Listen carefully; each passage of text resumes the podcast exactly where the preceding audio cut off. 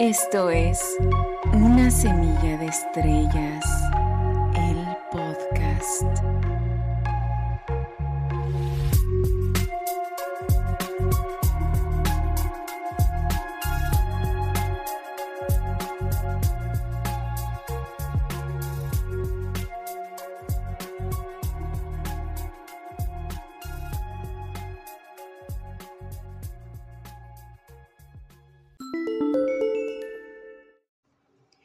Hola y bienvenido o bienvenida seas a Una Semilla de Estrellas, el podcast. Yo soy Cynthia Sabina y este episodio es Cuerpo de Luz, segunda parte, Serpiente Dormida y su reflejo en la realidad. Om.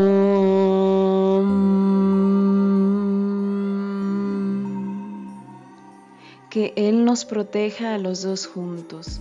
Que Él nos alimente a los dos juntos, que trabajemos conjuntamente con gran energía, que nuestro estudio sea vigoroso y eficaz, que no discutamos mutuamente o que no odiemos a ninguno. Om.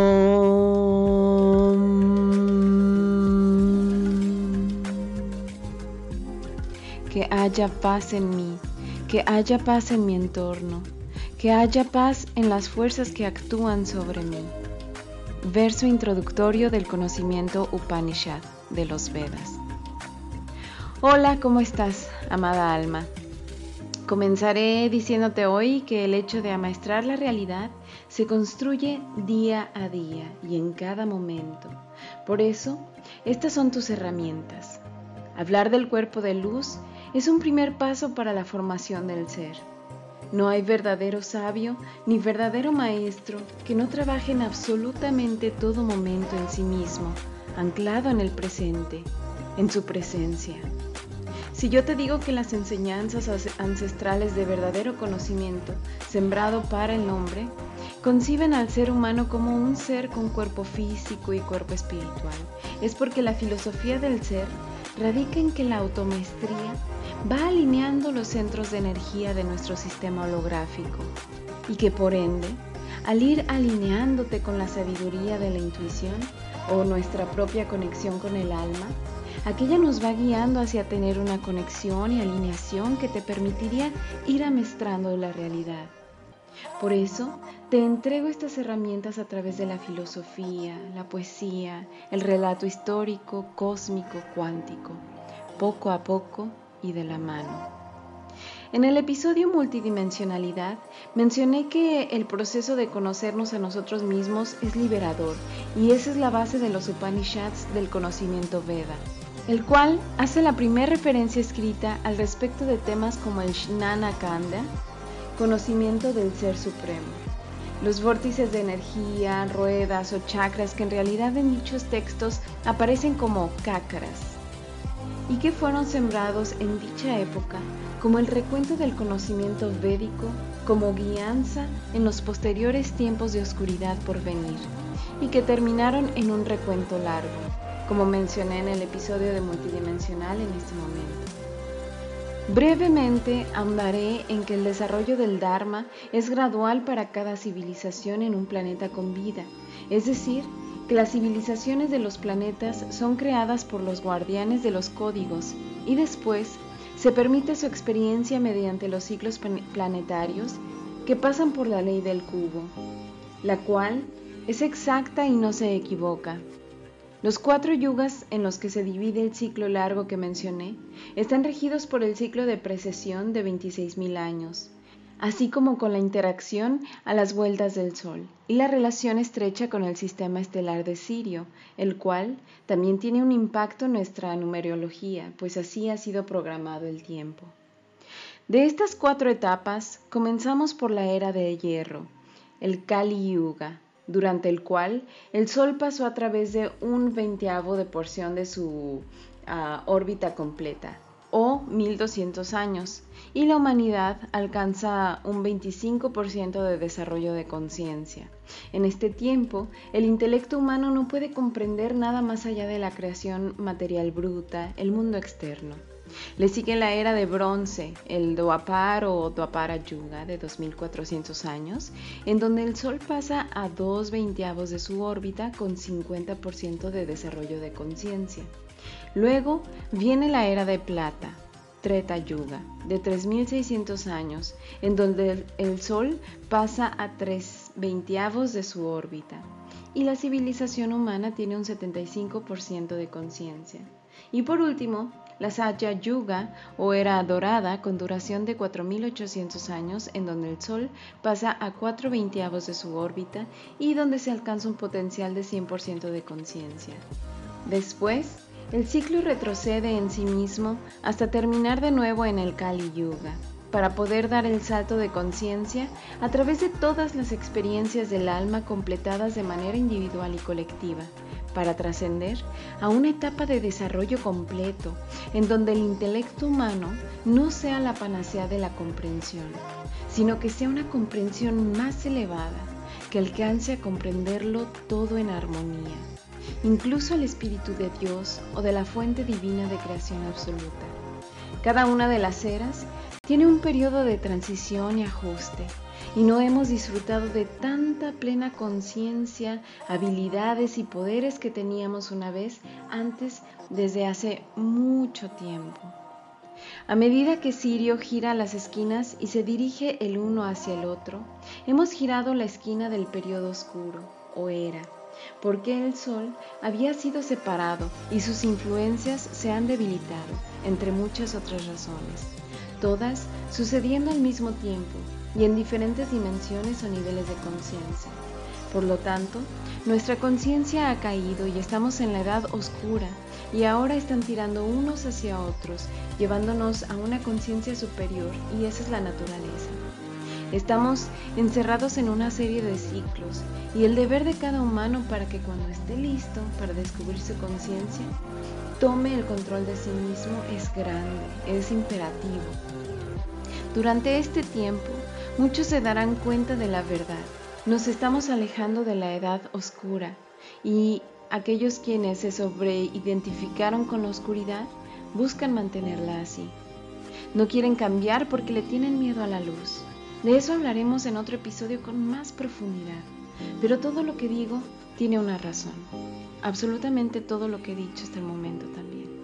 Cuando el estudiante está listo, aparece el maestro, pero tenemos que saber que ya llegaste a donde no vas a enseñarle a otros, sino vas a enseñarte a ti mismo lo que es ser un maestro de la realidad.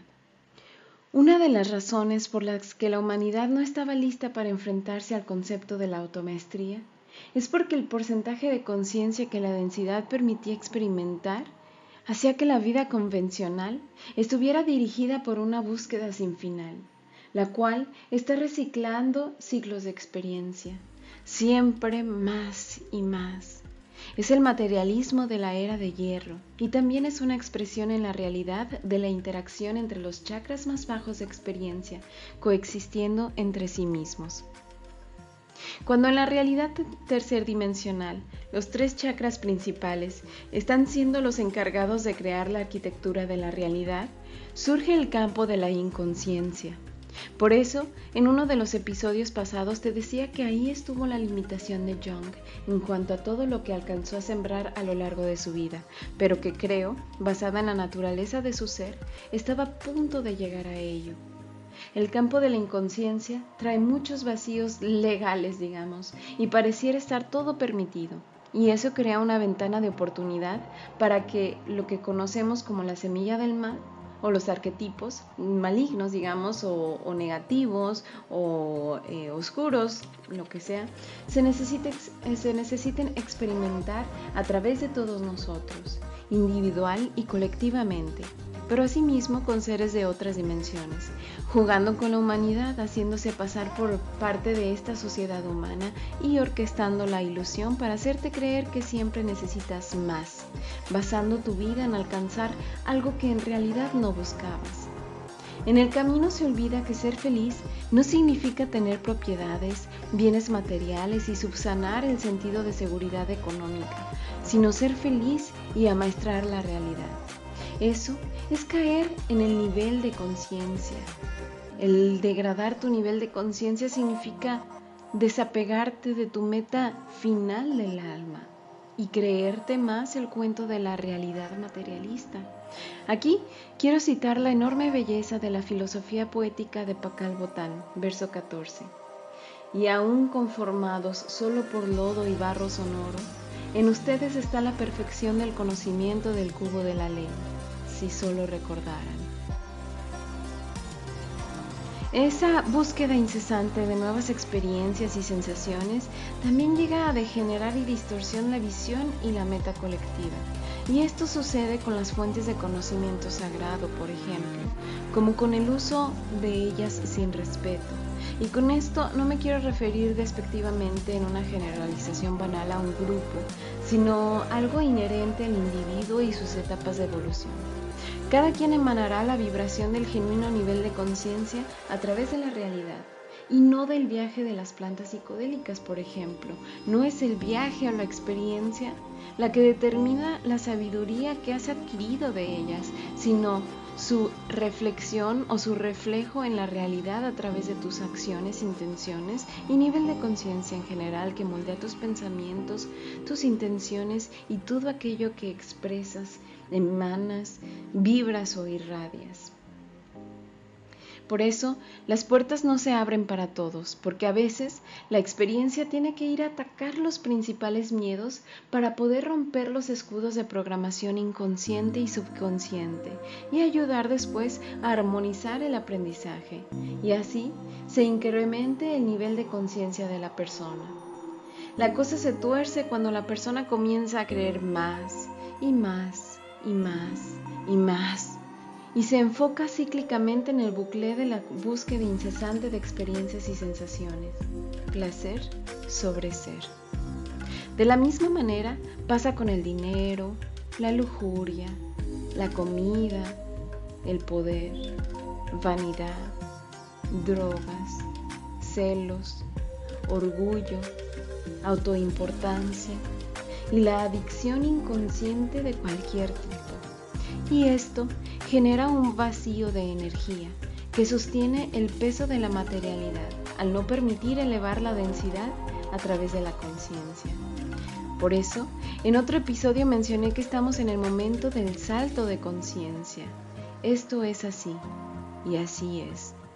Las plantas psicodélicas, por ejemplo, yo que mediante de ceremonias guío energéticamente momentums de sanación multidimensional, nunca recomiendo que alguien vuelva a ceremonia dentro de los primeros seis meses y prefiero acompañar sus caminos espejeando la vida y trabajando sobre los cuerpos energéticos y su reflejo vibracional en la realidad, que sugerir, aunque fuera de broma, que la solución es someterse a dicho bucle con tal de obtener un beneficio propio.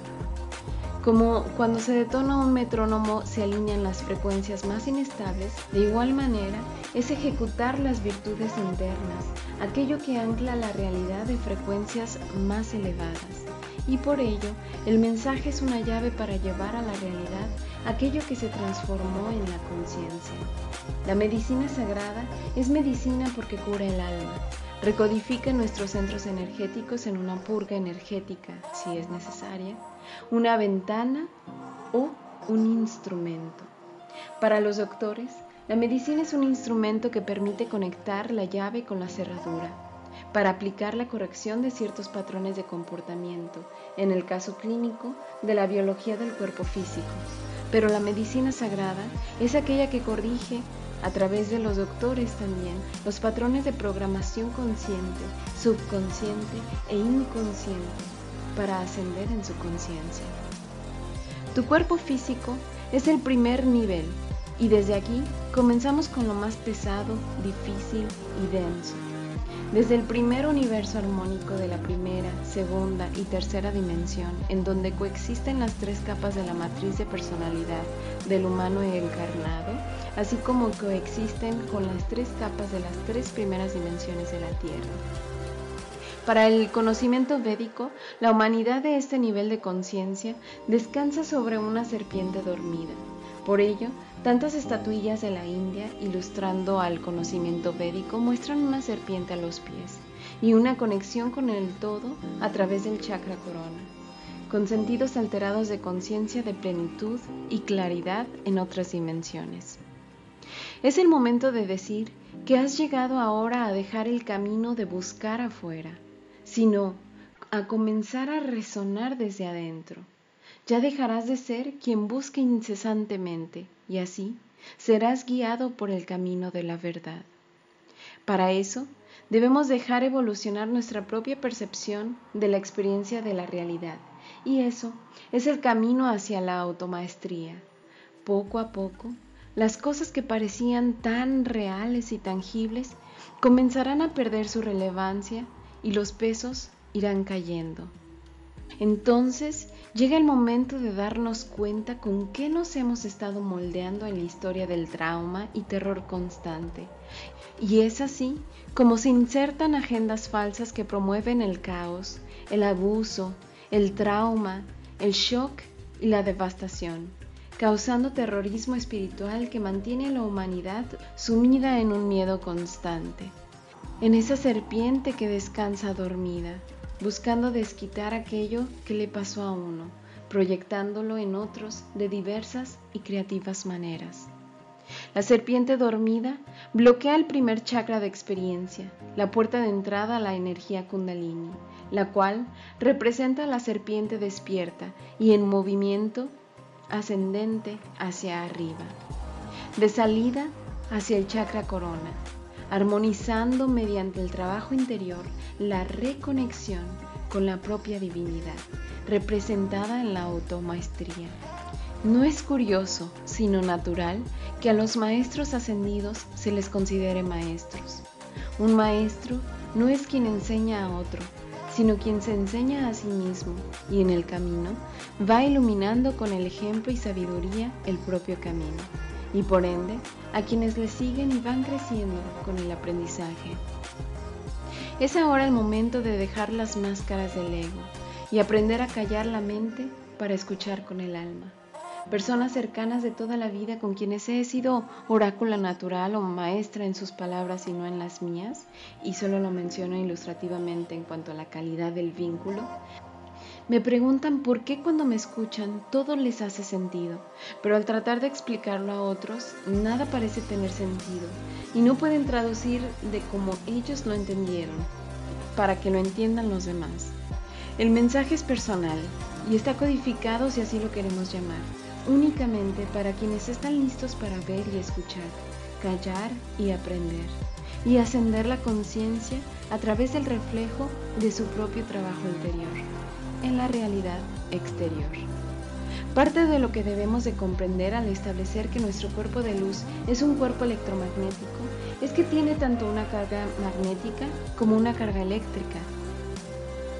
Según el International Journal of Advances in Engineering Sciences and Applied Mathematics, Diario de Avances en Ciencias de la Ingeniería y Matemáticas Aplicadas, en su publicación científica On the Dynamics of Electromagnetic Bodies, de las dinámicas de cuerpos electromagnéticos, las nociones como um, estrés y un momentum pueden ser asociados a los cuerpos electromagnéticos, principio que aplicado a la misma mecánica del cuerpo electromagnético habla del momentum cuántico que se ejerce a través de la interpretación de la realidad y el ejercicio de libre albedrío en el aquí y ahora, interpretando a través de la mente las emociones, inseguridades o seguridades, prejuicios, o en su caso en equilibrio, a través de la tranquilidad, ergo claridad de conciencia, que ejecuta la realidad en el día a día.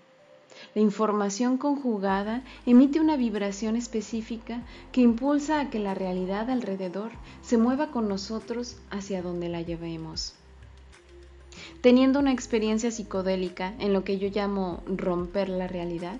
Uno puede darse cuenta de lo extremadamente complicado que es configurar la realidad desde los términos de programación.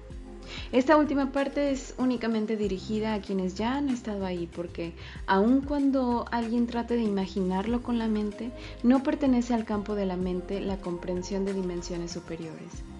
Entonces, cuando algo rompe la realidad para darse cuenta eh, de una, en una dimensión más elevada, de cómo cada uno de nuestros actos mueven los hilos, a veces resulta aterrador visitar los campos más bajos de la propia sombra para recomponernos solos, desde el vacío aparente, como una gestalt que cuida el proceso dejándote a ti mismo recomponer tus piezas. El campo electromagnético, o E M F por sus siglas en inglés, está conformado entonces por una polaridad aparentemente opuesta, que no lo es para nada, sino que es complementaria. Dicha polaridad se expresa en lo masculino a través de la energía eléctrica y en lo femenino a través de la energía magnética. Y esto lo profundizo más en mi libro Una semilla de estrellas, que saldrá el próximo año y no es comercial, pero ya que estamos en esas, a manos de la editorial México-Española, Noctis Labyrinthus, ediciones de otros mundos. Y bueno, ahí hablo más técnicamente sobre las ondas de frecuencia, sobre la... Explico más a fondo uh, lo que es la polaridad femenina y masculina, no como un género, sino como polaridades. Y bueno, como menciono, eh, ahondo más sobre las ondas de frecuencia, entendiendo que frecuencia es el número de ocurrencias de un evento repetido por unidad de tiempo. Para los procesos cíclicos, tal como rotación, oscilaciones u ondas, la frecuencia es definida como un número de ciclos por unidad de tiempo. Una de esas ondas electromagnéticas es la luz visible, la cual consiste de oscilación eléctrica y campos magnéticos, viajando a través del espacio. La frecuencia de onda determina su color, por lo que la luz roja es igual a cuatro por mil catorce hertz. La luz violeta es igual a ocho por mil catorce hertz. Y entre estos oscilan los otros colores del arco iris, entre el rango de cuatro menos ocho por mil catorce hertz. Y bueno, las ondas de frecuencia que son invisibles para el ojo humano, que es lo que mencionaba en, en episodios anteriores, son llamadas radiación infrarroja y son de menos de cuatro por mil catorce hertz. Incluso más bajo que esto están las ondas microondas, y las que son todavía más bajas son llamadas ondas de radio. De manera proporcional, una onda elect- electromagnética puede ser más alta que ocho por mil catorce hertz, pero será invisible de igual manera para el ojo humano. Y estas ondas se llaman radiación ultravioleta. Frecuencias más altas que eso son llamadas rayos X, y aún más altas son llamados rayos gamma. Todas estas frecuencias son fundamentalmente lo mismo, radiación electromagnética, que viajan a través de un vacío a la misma velocidad, la velocidad de la luz, dándoles medidas de onda inversamente proporcionales a sus frecuencias. Esto tal vez les recuerde a Pink Floyd o igual tal vez a Newton. Todo lo que nos rodea y lo que nos conforma es una carga energética y tiene calidad vibratoria y radio de frecuencia. En este universo trabajamos con quince en nuestro modelo de ascensión y trabajamos con quince espectros de ondas de frecuencia que se correlacionan directamente con los rayos universales y nuestros sistemas de, ra- de chakras individuales, como mencionaba al principio. Somos energía pura y conciencia. Y con eso, hay lugares muy específicos dentro de nuestro cuerpo de luz que ejecutan la elección de un individuo de expresar emoción, pensamiento, memoria y experiencia, que en conjunto y a la velocidad de la luz contribuyen a la manifestación de la experiencia y la forma en la materia física. Para podernos alinear a la vibración correcta, tenemos entonces que emprender el viaje para replantear nuestras coordenadas electromagnéticas, en dónde estamos al interior, y comenzamos siempre desde el presente, a través de la autoobservación. Esto nos ayudará a convertirnos en autosoberanos dentro de nuestro poder personal y manifestadores responsables en el mundo de la forma, experimentando así una gama mucho mayor de alegría y realización en las posibilidades ilimitadas de la co-creación. Las muy pocas veces que he mencionado a alguien que puedo ver el aura de las personas, me refiero a una mezcla clariconsciente y semivisual. Y la pregunta siempre fue, ¿cuál es el color de mi aura? Por eso no lo mencioné nunca más, porque es difícil a veces explicar que no brillamos en colores per se. A veces el cuerpo electromagnético es una conjunción miasmática y no se trata de un cuerpo electromagnético activado, sino de patrones cíclicos de percepción y reflexión de la realidad. Es decir, son un reflejo interior y exterior de lo que significa la realidad ejecutada, la distorsión, muchas de las veces. La maestría y el dominio sobre la polaridad masculina y la polaridad femenina, también expresadas en el, cam en el campo electromagnético, son rasgos de conciencia del Dvapara Yuga. Durante el Kali Yuga, la gente vive máximo poco más de cien años y la dualidad coexiste en el interior individual y colectivo, pero se trasciende a la siguiente dimensión de conciencia cuando hacemos el inconsciente consciente a través de nosotros mismos para modificar la calidad de conciencia igualmente proporcional de manera individual y colectiva, logrando la alquimia que convierte a las bases de carbón molecular en bases cristalinas, es decir, de patrones unificados que se repiten a sí mismos, dando un salto con esto a nivel cuántico, pues se encumbra la multidimensionalidad del ser a toda escala. En el Dvapar o Dvapara Yuga, las personas alcanzan a vivir poco más de mil años progresivamente y comienza un proceso de realineación hacia la sabiduría interna y externa. Aquí es donde comenzamos a ahondar en las profundidades de la materia fina o sutil y la electricidad y magnetismo y sus atributos que crean los principios del mundo externo e interno. Ejercicio a partir de hoy. Observa tu realidad desde adentro. ¿Qué es lo que está distorsionado? Y deja la pregunta abierta hasta que escuches la intuición que te sabe hablar sin palabras. Después pregunta: ¿cómo puedo armonizarlo? Y repite lo demás. Esto es todo por hoy. Gracias por acompañarme hasta aquí. Te envío un cálido abrazo con el corazón expandido. Que todos tus caminos se abran. Que tu luz interna brille intensamente. Que sanes, que rías, que inspires, que avances, que vueles alto y trasciendas la ilusión. In Lak Ek. Yo soy Cynthia Sabina. Yo soy una semilla de estrellas. Yo soy otro tú.